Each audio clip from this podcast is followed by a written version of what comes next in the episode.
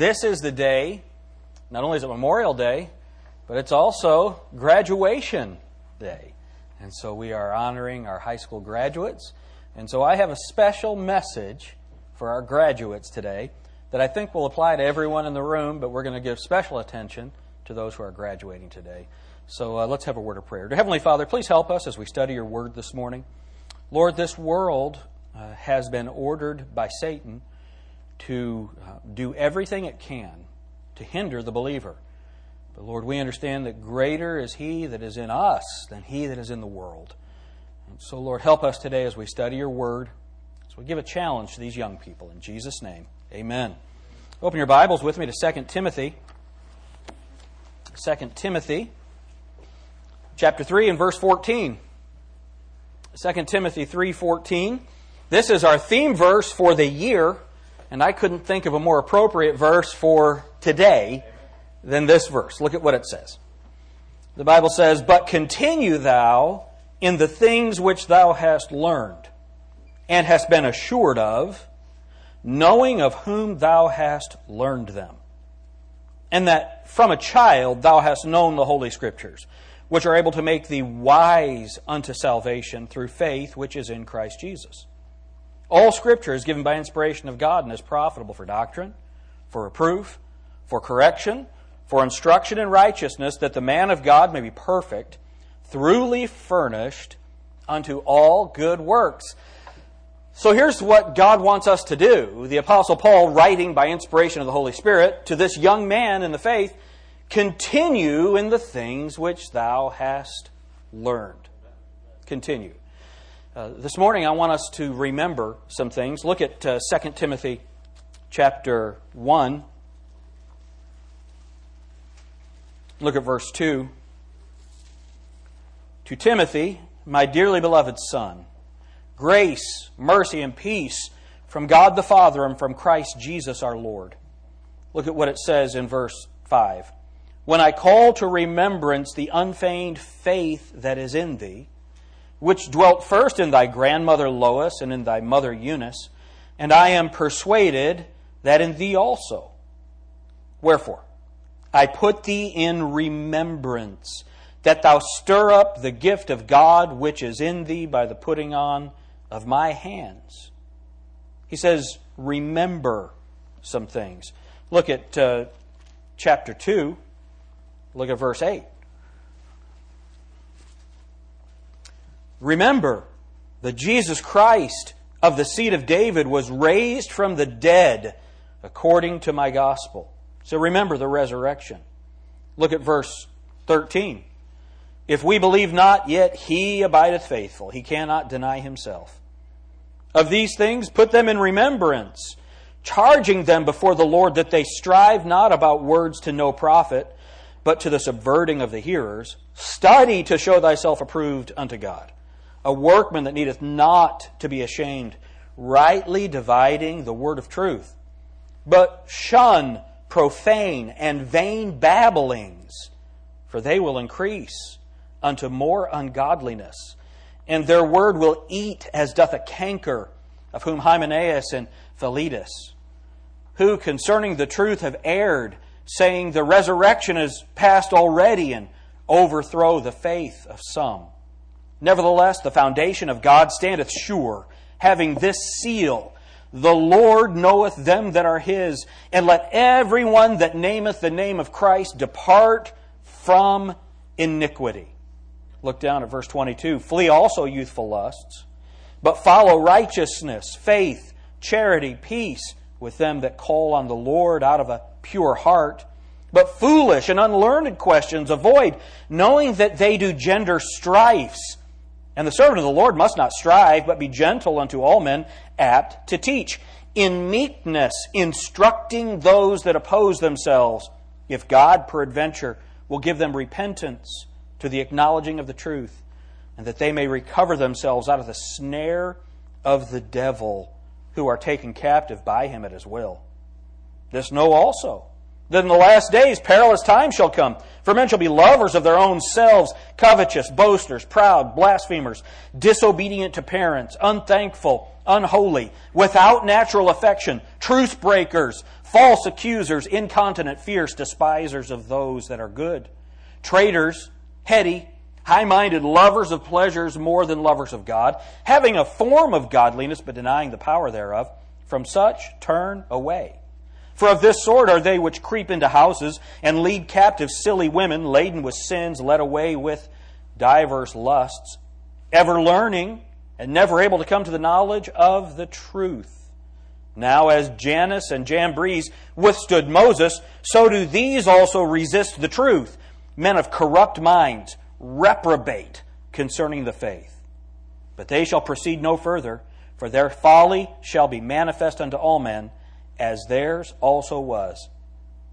But thou hast fully known my doctrine, manner of life, purpose, faith, long suffering, charity, patience, persecutions, afflictions, which came unto me at Antioch and at Iconium, at Lystra, what persecutions I endured, but out of them all the Lord delivered me.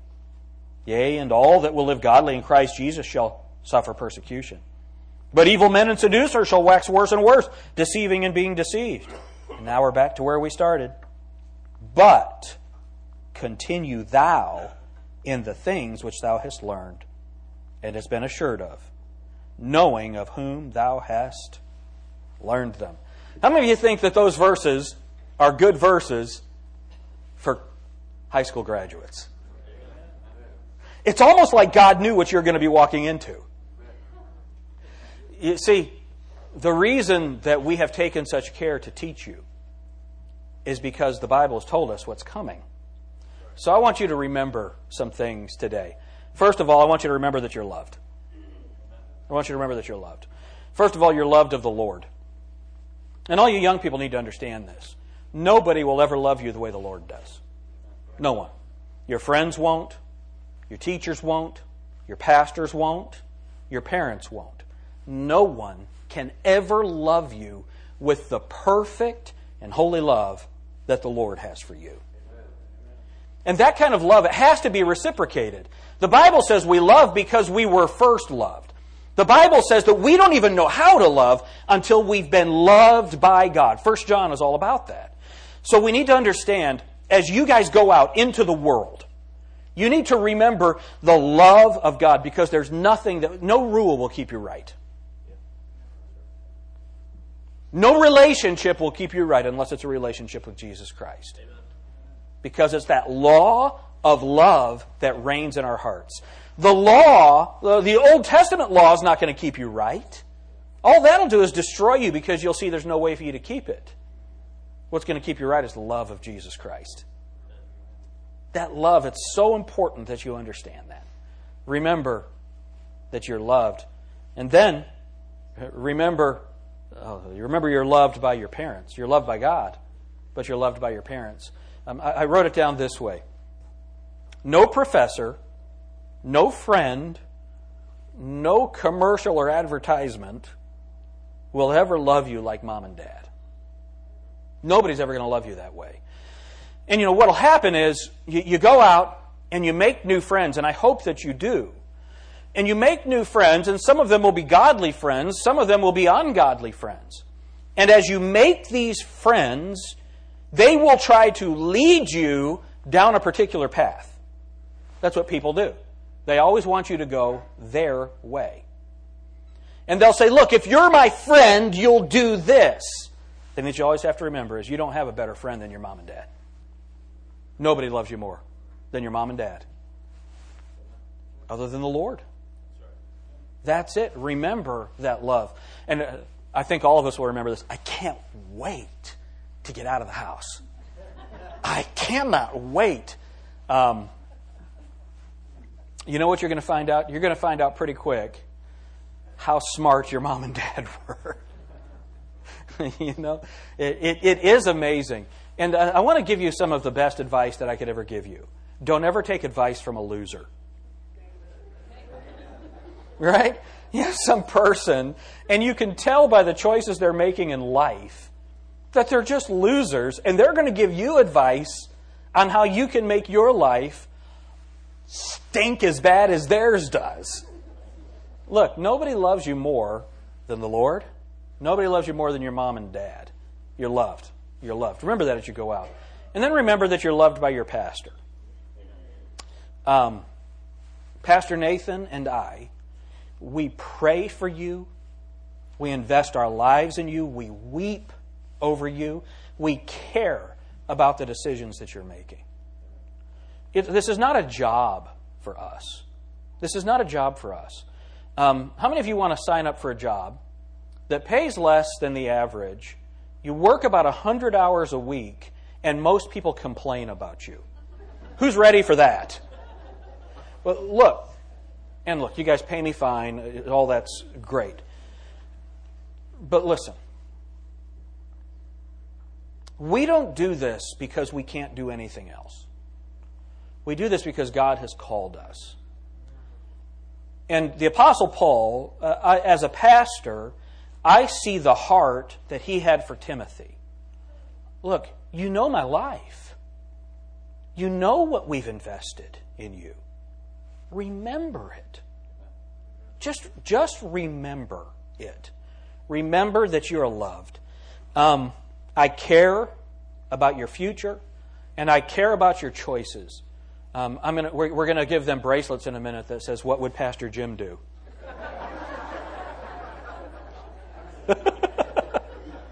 How many of your parents say, Please don't give them that bracelet?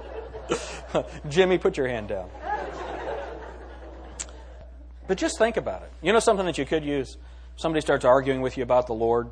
Somebody starts bringing you some silly theological position. Think about what would Pastor Jim say? Think about well, there are arguments for these things. We're going to get to some of that in a minute. Remember that you're loved by the Lord, by your parents, and by your pastor. And then remember what you've learned. Remember what you have been taught. This is something that's very important. Some of you go to Christian colleges, some of you go to state schools, some of you go into trades, whatever you do. I want you to understand something. We didn't come to our positions by accident.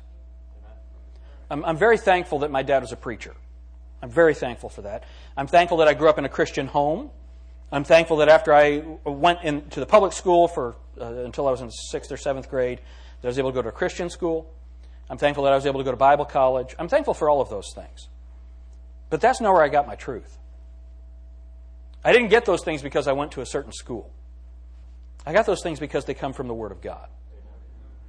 Uh, uh, there came a point in my life when I was in my early 20s, late teens, early 20s, where the Christians that were in front of me were such lousy Christians. This was not my family, this was a college I was in. And people were behaving so horribly as Christians that I said, I can't take this anymore. I'm out. Moved to Chicago, working in Water Tower Place, and clothing store, and just, I'm going to be my own man now. And so, what I started doing at that point was I said, I'm going to find out what the truth is. I'm going to find out what's right. And I started studying the Bible. I studied Christian philosophy. I studied apologetics. I dove into all of those things. You know what I found out? What my dad had taught me was right. The, the Word of God, the foundational truth from Scripture, it was right. Um, this is, I'm going to make a statement that's very difficult in today's culture to receive. I'm going to say it this way We're right. We're right. The world doesn't like that. Who are you to say that you're right? My name's Jim Alter, and I'm right. You know how I know that I'm right? Because this is the foundation of everything that we believe. We're right. Um, remember what you have been taught. Remember the love of Christ. Remember the importance of the local church. We're going to talk about that here in a little while. One of the things that can become difficult when you're in college is to stay focused in church. Now, listen, if you're going to a college or you have started on a program that keeps you away from the local church, let me just tell you something. That's not God's will. If you do that, you are outside of God's will. The Bible says that Jesus Christ died for the church. If you don't have time to go to church, you are out of God's will. Now, I'm not saying you're going to go to hell if you miss a church service. Two, you're done. No, uh, I'm not saying that you're going to go to hell if you miss a church service. What I'm saying is if you start ordering your life now away from the only institution that God has chosen to impact this world, then you're going to destroy your life. And I know what you're thinking. You know people that are out here that went away from the Lord who came back. Praise the Lord. Please, if somebody's away from the Lord, come back. But you realize how many people go away from the Lord and never come back? Let's not gamble with that. Let's not gamble with that. You know, not everybody who's not an electrician who reaches into an electrical panel dies. So let's all go reach into an electrical panel. Any volunteers? No. Let's be careful. You raised your hand. Did you raise your hand? You want to do that? That's because you're dumb. Um, remember, can't you just feel the love in here? Remember the love of Christ. Remember the importance of the local church. And then remember the authority of the Word of God. The authority of the Word of God. Here's what happens in the, especially in the college university structure. These, presser, these professors are put before you as experts, and many of them have worked diligently on their field, and we should respect them for the work that they've done. Would you all agree with that? But sometimes professors are really wrong. They've invested themselves in things that are really, really wrong. So remember the authority of the Word of God. Remember, we've talked about this that there are four authorities in Christianity, four authorities, and they're all based on the Word of God. The first is traditional Christianity, and their authority is the Word of God and, and, and tradition. The Word of God and tradition. Um, so, you know, purgatory is not found in the Bible, and so if you're in a traditional church, they'll teach you purgatory because they say that their authority is the Word of God and tradition, but if there's ever a conflict between the Word of God and tradition, tradition always overrules the Word of God. All right? That's wrong.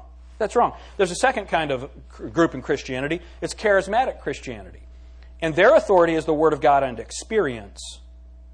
And so rather than giving you scripture, they'll always tell you about something that happened. Let me tell you what happened to me. Let me tell you what happened to me. Well, really, is the Christian life about you? Or is it about Jesus Christ? And so what they'll say is, um, they'll talk about some experience or some tongues or some healing that they've seen.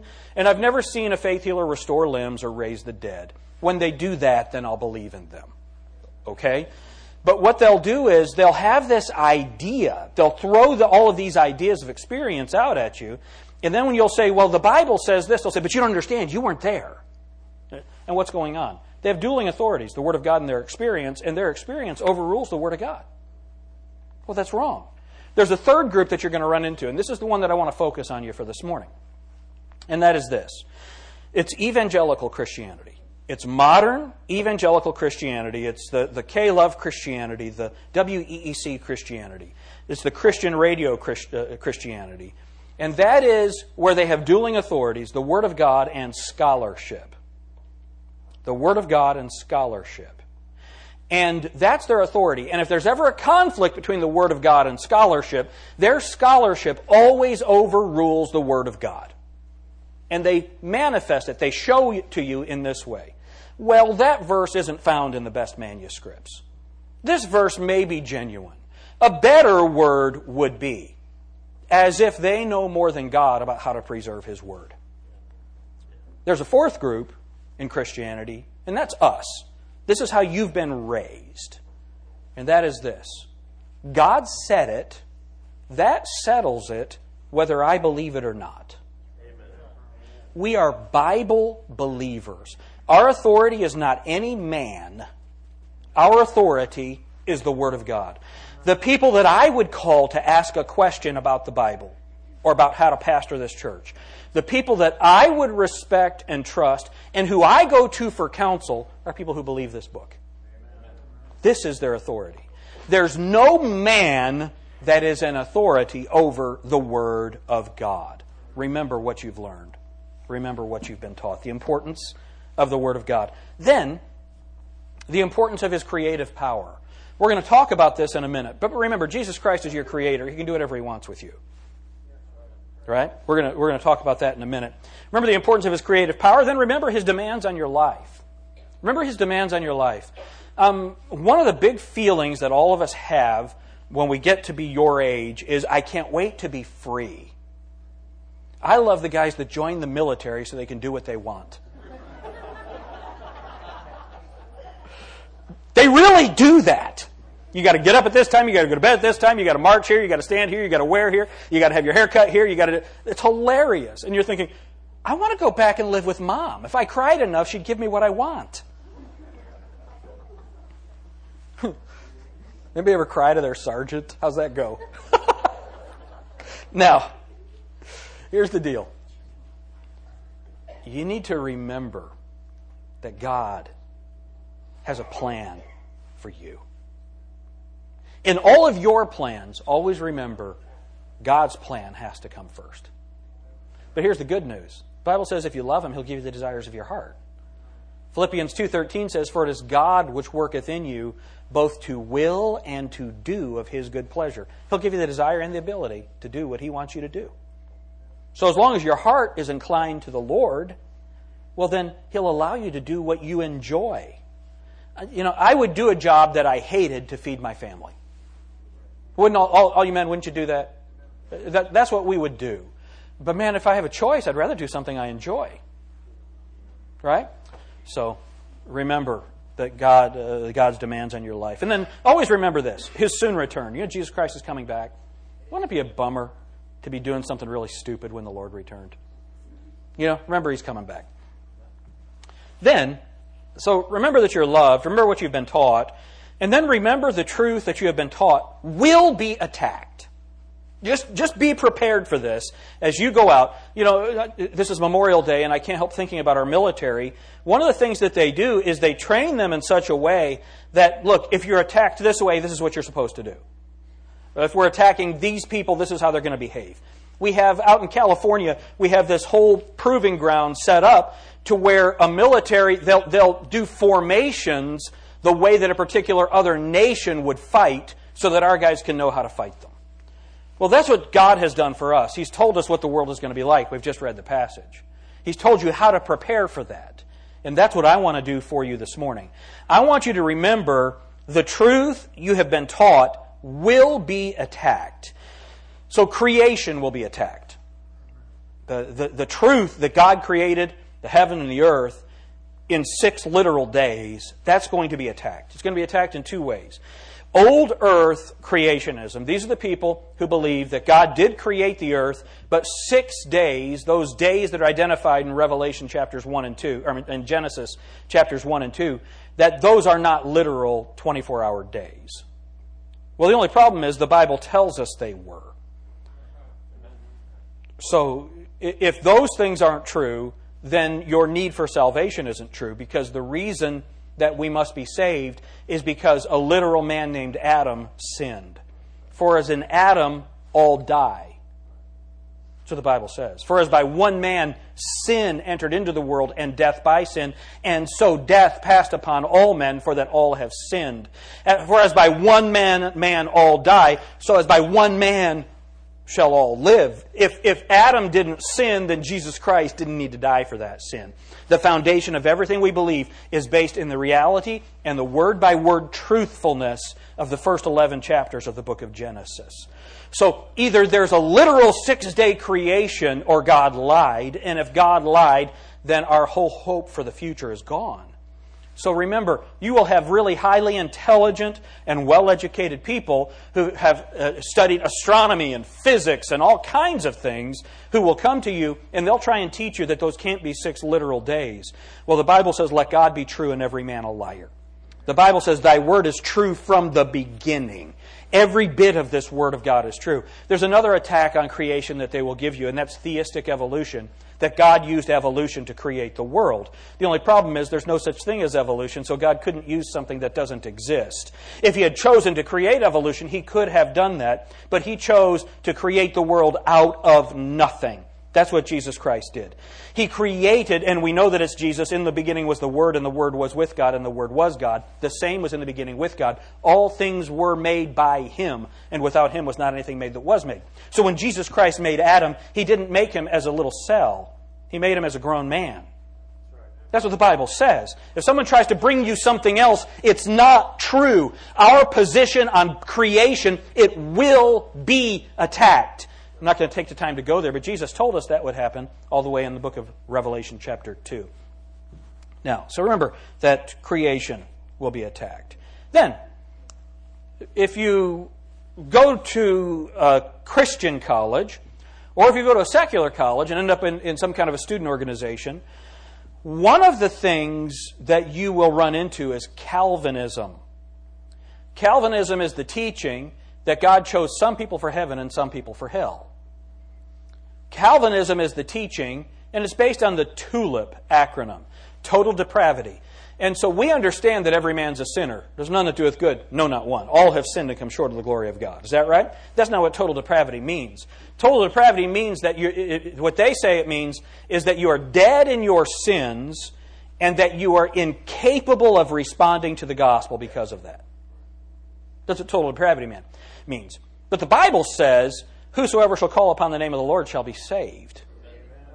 The Bible says, For whosoever shall taste of the water of life freely. The Bible says, Come unto me, all ye who are labored and heavy laden, and I will give you rest. So, total depravity is unscriptural. This idea of total inability, it's unscriptural. Remember, you're going to be attacked with Calvinism. Total depravity is wrong. Unconditional election is wrong. What unconditional election is, is that God, based on his sovereign pleasure, created some people to be saved and created some people to go to hell. That's what Calvinism teaches. Well, the Bible says very clearly in 2 Peter 3 9, the Lord is not slack concerning his promise, as some men count slackness, but is long suffering to usward, not willing that any should perish, but that all should come to repentance. So it's God's will that all come to repentance, that all get saved, and that none would perish. That's God's will. That's what God's will is. So if somebody tells you that it's God's will, based on His divine will, that He created some people to be saved and some people to be lost, that is completely unscriptural. That's New Testament. Listen to what the Old Testament says. This is Ezekiel chapter 18. The Bible says, For I have no pleasure in the death of him that dieth, saith the Lord God. Wherefore turn yourselves and live ye. Do you see that? Turn yourselves. Turn yourselves See, the Calvinist teaches that what God does is he overrules the will and requires you to be saved. God says in the book of Ezekiel, turn ye. That's what it says. So, total depravity, unconditional election. They're both unscriptural. Limited atonement. Limited atonement. Limited atonement teaches that Jesus only died for those who would be saved. He didn't die for those that are lost. That's what it teaches. And I've got to tell you, this is this Calvinism is the predominant teaching now in evangelical Christianity. Are you telling me that Jesus Christ only died for those that would be saved? That's they say that. They make that statement. I heard John MacArthur say it this way Jesus Christ tasted death for every man who would ever believe. But that's not what the Bible says. Hebrews chapter 2, verse 9 says, But we see Jesus, who was made a little lower than the angels for the suffering of death, crowned with glory and honor, that he, by the grace of God, should taste death for every man. That means every man. That's who he died for. The Bible says in 1 John 2 2, and he is the propitiation. That's the satisfactory atonement. He is the propitiation for our sins, and not for our sins only, but for the sins of the whole world. Jesus died for everybody. So when you're confronted with Calvinism, understand it is a completely unbiblical argument. It has no basis in truth. Then, irresistible grace.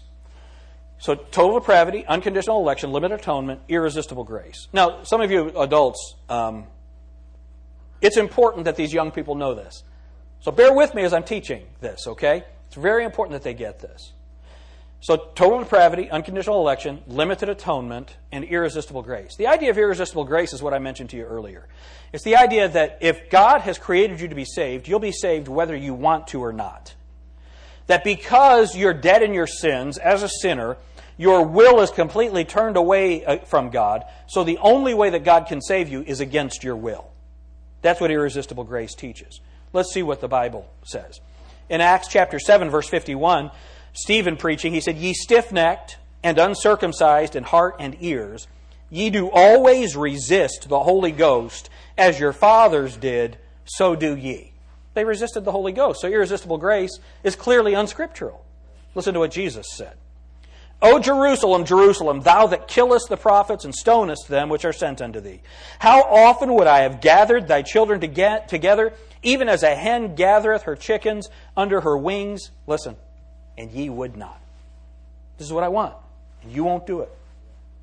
So apparently, God's grace can be resisted. Now, it's really dumb to do so.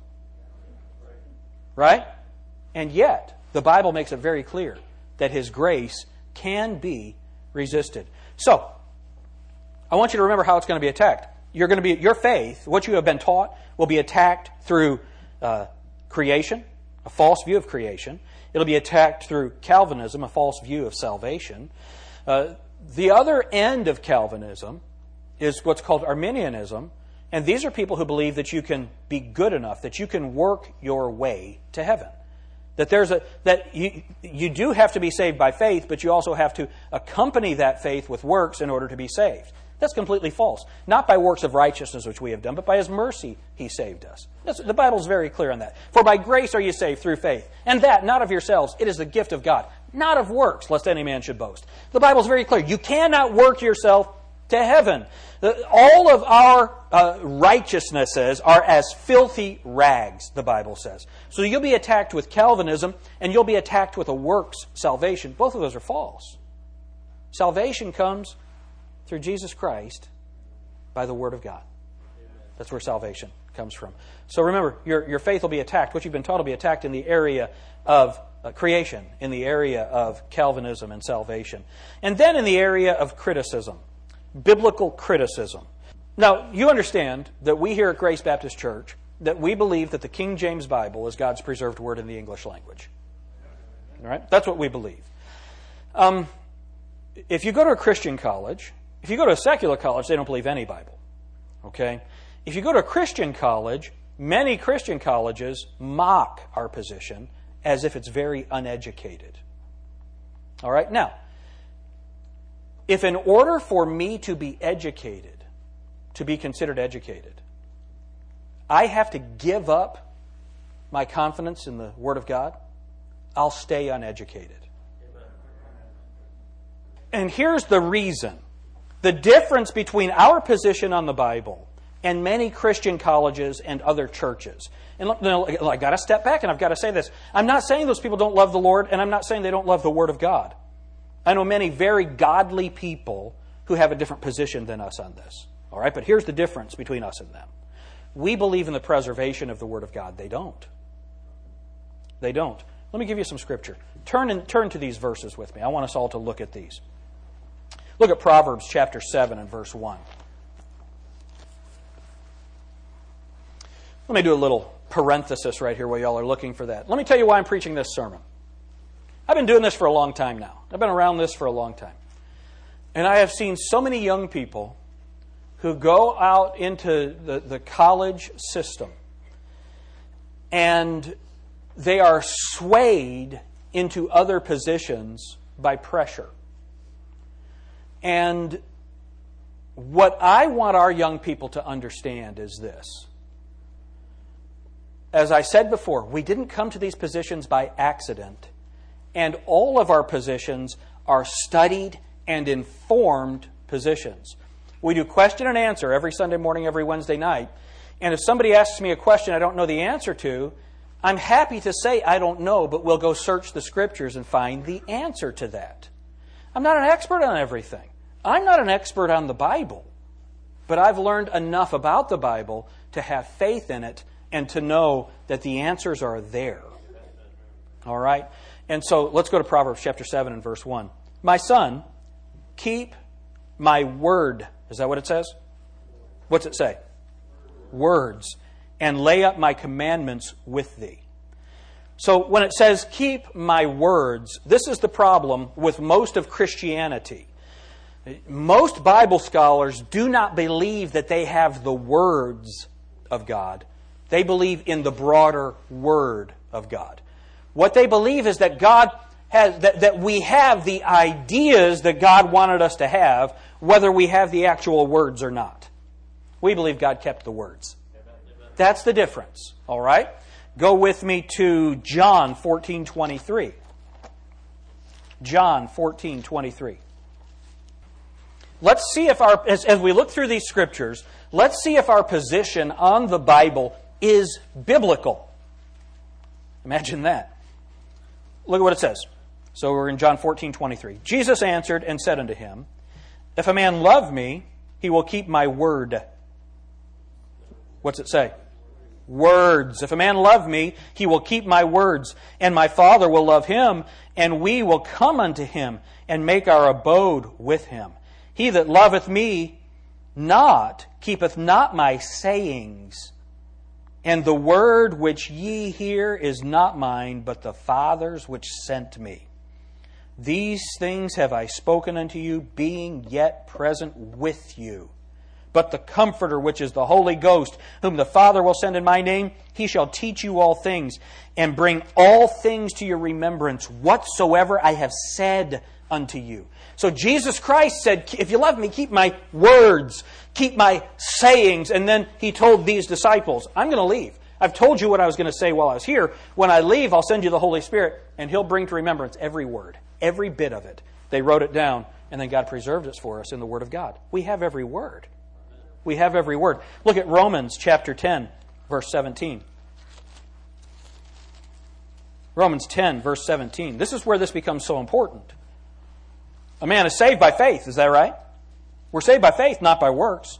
So then faith cometh by hearing, and hearing by the Word of God. Either we have the Word of God or we don't. Either God's preserved it or He hasn't. My salvation is based on that. Look at 1 Timothy chapter 4.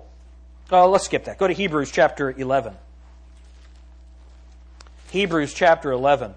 And I want you to see this. I want you to see how our belief in the creation of the world is linked to our belief in the Word of God. Hebrews chapter 11 and verse 3. Through faith, we understand that the worlds were framed by the Word of God, so that things which are seen were not made of things which do appear. He made it all out of nothing, and we believe that. He did that by the Word of God. So our belief in creation is the same as our belief in the scriptures. You can't separate them. It's interesting, the people who don't believe in a literal six day creation, none of those people believe in the words of God. Those people who believe in theistic evolution, none of those people believe in the preservation of the words of God. It's interesting. Your belief in the Bible will protect your belief in creation. Your belief in creation will help protect your belief in salvation by grace through faith, in our need for a sacrificial, uh, uh, for a, a, substitutionary sacrifice in Jesus Christ. We understand all of that by the words of God, all the way back in Genesis chapters one and two. Um, look at 1 Peter chapter one and verse twenty-three. A message for graduates. This is so cool. Follow your heart if you want to go to hell. Jiminy Cricket theology. Follow your heart. Follow your heart. Being born again, not of corruptible seed, but of incorruptible, by the word of God which liveth and abideth forever. See, this word of God is so important, our salvation is dependent on it. If the Bible's not true in every word, then we're lost. It's very important that we get that. Look at, um, well, we'll stop there on that subject. Don't worry, we're not done. Um, all right, so we need to remember that some things that we have been taught will be attacked. Creation's going to be attacked. There's going to be the attack of the gospel through Calvinism and through Arminianism. There's going to be an attack on um, through, through textual criticism of the Word of God. But here's another attack that you're going to face. It's soft evangelicalism. Soft evangelicalism. And it goes something like this Can't we all just get along? You know, do you love Jesus? That's all that matters. You know, look, I think Mother Teresa probably loved Jesus. She's burning in hell right now, but she loved Jesus. Why is she burning in hell? And how about all the people that she taught? They're all burning in hell. Why? Because she didn't believe the gospel of Jesus Christ. You see, there are some things that people who love Jesus are wrong on because they don't believe the Bible. And so what happens is um, C.S. Lewis wrote a book called Mere Christianity. And he attempted to dumb down Christianity to its lowest common denominator to where it was merely Christian. And so, this idea that, oh, baptism, that's secondary. Um, eternal security, that's secondary. That's not really important. Um, believing in the preservation of the words of God, that's not really important. And where that ends up is we don't need to separate from Catholicism. We don't need to separate from the emerging church and all this, this false teaching that's coming out because they love Jesus. And I'll tell you where you're really confronted with uh, this the way that you're really. Um, Christian concerts. You know, there are, there are Christian singing groups, and they're Catholic. They're not even saved. Now, if you're here, you're a guest, and you're Roman Catholic, the gospel makes it very clear. We've already talked about it. Salvation is by grace through faith alone. If you're trusting in your church to take you to heaven, you're just going to go to hell right? And I don't, I'm not this. That's, I'm not being mean, uh, not at all. I want you to go to heaven. You go to heaven by understanding that you deserve to go to hell, and that Jesus Christ, the Son of God, came and lived a sinless life, died on the cross, and rose from the dead, proving that He was God to pay for your sin. And if you'll repent of your sin and acknowledge Him as your Lord, He'll save you. And that's it. That's it. If you think that you've got to be baptized or do penance or, or keep things in order to go to heaven, that's that Arminianism that I was talking about. That's that works salvation that's false. And so young people understand this. A lot of these Christian singers, they're not saved. Or those who are saved, they know so little about the Bible that they'll allow anybody to come in if they speak religiously. Let's see what the Bible says about that. Go to Romans chapter 16 and verse 17. Truth matters. All right? Truth matters. Don't let anyone ever tell you that's not important. Romans 16 and verse 17. Now, this verse won't mean anything to you if you don't know what the best, rest of the book of Romans says. I'd challenge you to read the book of Romans and see what doctrines he's talking about. But look at verse 17. I beseech you, brethren, mark them which cause divisions and offenses contrary to the doctrine which you have learned, and avoid them. So if you have somebody that's bringing in another doctrine and trying to divide believers based on false doctrine, mark them, that's identify them, and avoid them. Stay away from them. That's very clear. It doesn't matter if they're a good friend, it doesn't matter if it's a college professor, it doesn't matter if it's a pastor. If I start teaching something that's not in this Bible, mark me. Say, that church is teaching false doctrine. It's very important that we get this. Our authority is no man, our authority is the Word of God. There's another person you're supposed to mark. Look at Philippians chapter 3.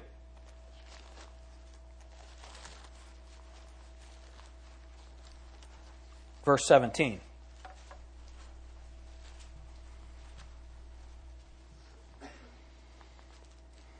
Brethren, be followers together of me. This is Paul, as he's writing by inspiration of the Holy Spirit be ye followers together of me, and mark them which walk so as ye have us for an ensample.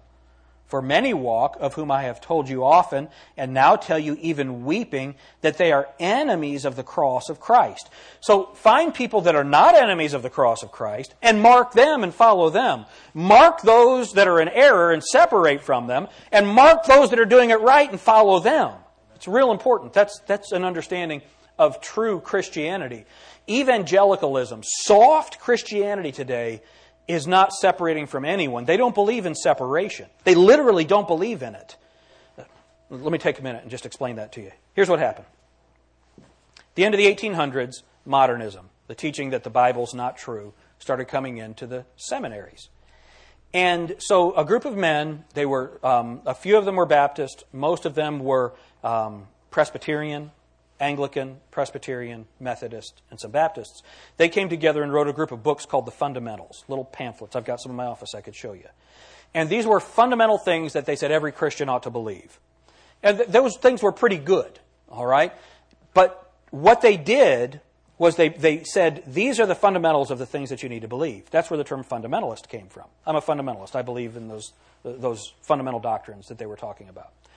So what happened was people stopped talking about things like baptism, the Lord's Supper, eternal security, all of those things, they went away, and doctrine became less and less and less important in Christianity because of the fundamentalist movement, fighting against modernism. All right? So that's what happened. Well, now, if you talk about doctrine, you are divisive, you're mean, and you're not, uh, you don't have the love of Christ. That's the understanding in Christianity. But the Bible's completely opposite of that. So where's all this going? There's going to be a one world church and Satan's going to be the head of it. How about we don't contribute to that? How about we say, let God be true and every man a liar? How about we stand on the truth of the Word of God kindly, lovingly, but if somebody disagrees with that, you can say, you know what? I'm sure that you love the Lord. This is what the Bible says. I'm going to stick with the Bible. All right? Remember, you're going to be attacked. You're going to be attacked with soft evangelicalism. Um, then, remember that your life belongs to God. Remember that your life is not yours, it belongs to God. Look with me at uh, 1 Corinthians chapter 6. 1 Corinthians chapter 6. Look at verse 20.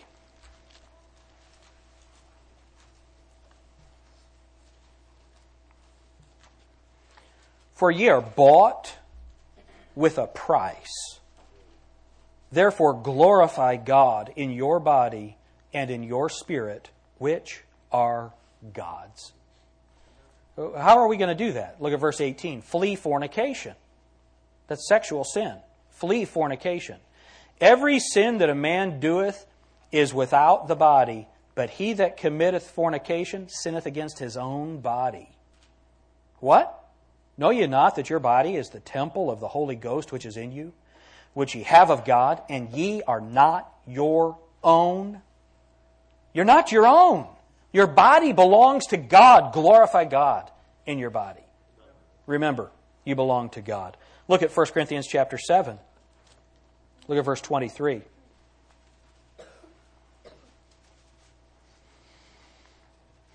Ye are bought with a price. Be not ye the servants of men. You know, you might go to a college graduation someday and some knucklehead will stand up and say, Serve your fellow man. But how many of you have heard somebody say something like that? What is that person saying? That they know nothing about the Word of God. And maybe we should not take that person's advice. Amen? Look, we're not supposed to be the servants of men, we're supposed to serve God. And if we're serving God, then we will know how to serve men. Right? We'll do it biblically. So remember, remember, your life belongs to God. Always be looking for ways to serve Him. Look at 1 Corinthians 10. Always be looking for ways to serve Him. 1 Corinthians 10, look at verse 31. Whether therefore ye eat, or drink, or whatsoever ye do, do all to the glory of God. So you want what is this? Everything you do, eating and drinking, serve God, bring glory to God. How many of you think it brings glory to God to get drunk? How many of you think it brings glory to God to drink alcoholic beverages? The Bible says abstain from strong drink. You know what abstain means? Don't do it. Don't do it. What is strong drink? Anything that's fermented these days, because when that was written, the fermentation po- uh, process that we have now didn't even exist. Anything that's called alcohol now, whether it's wine or beer or anything like that, it's way stronger than anything they were talking about in the Bible. Don't do it. Bring glory to God. I could show you 200 verses in the Bible that are against drinking. You're going to go and some Christian will tell you the Bible doesn't say anything about drinking. That just tells me that person's probably never read the Bible. Don't drink. I mean, you can drink water, that's okay. Um, you know, you know what this is? You guys can tell. You know what this is? I told my Sunday school class. I was thinking, there's some stuff that I've always wanted to tell our graduates, and it doesn't ever seem like there's the opportunity. And then I remembered, hey, I'm the pastor. I can take a church service and tell you everything I've ever wanted to tell you. And that's what I'm doing. Hope you all brought a lunch. So remember, your life belongs to God. Always be looking for ways to serve Him. And then, this is real important. Remember, His plan for your life is through the New Testament church. I mentioned earlier that if you don't have time to go to church, then you're not in God's will. And if you're in a study program that won't allow you to go to church, then you need to go to another school. Because there are colleges that allow you to get pretty much any degree that will encourage your activity in church.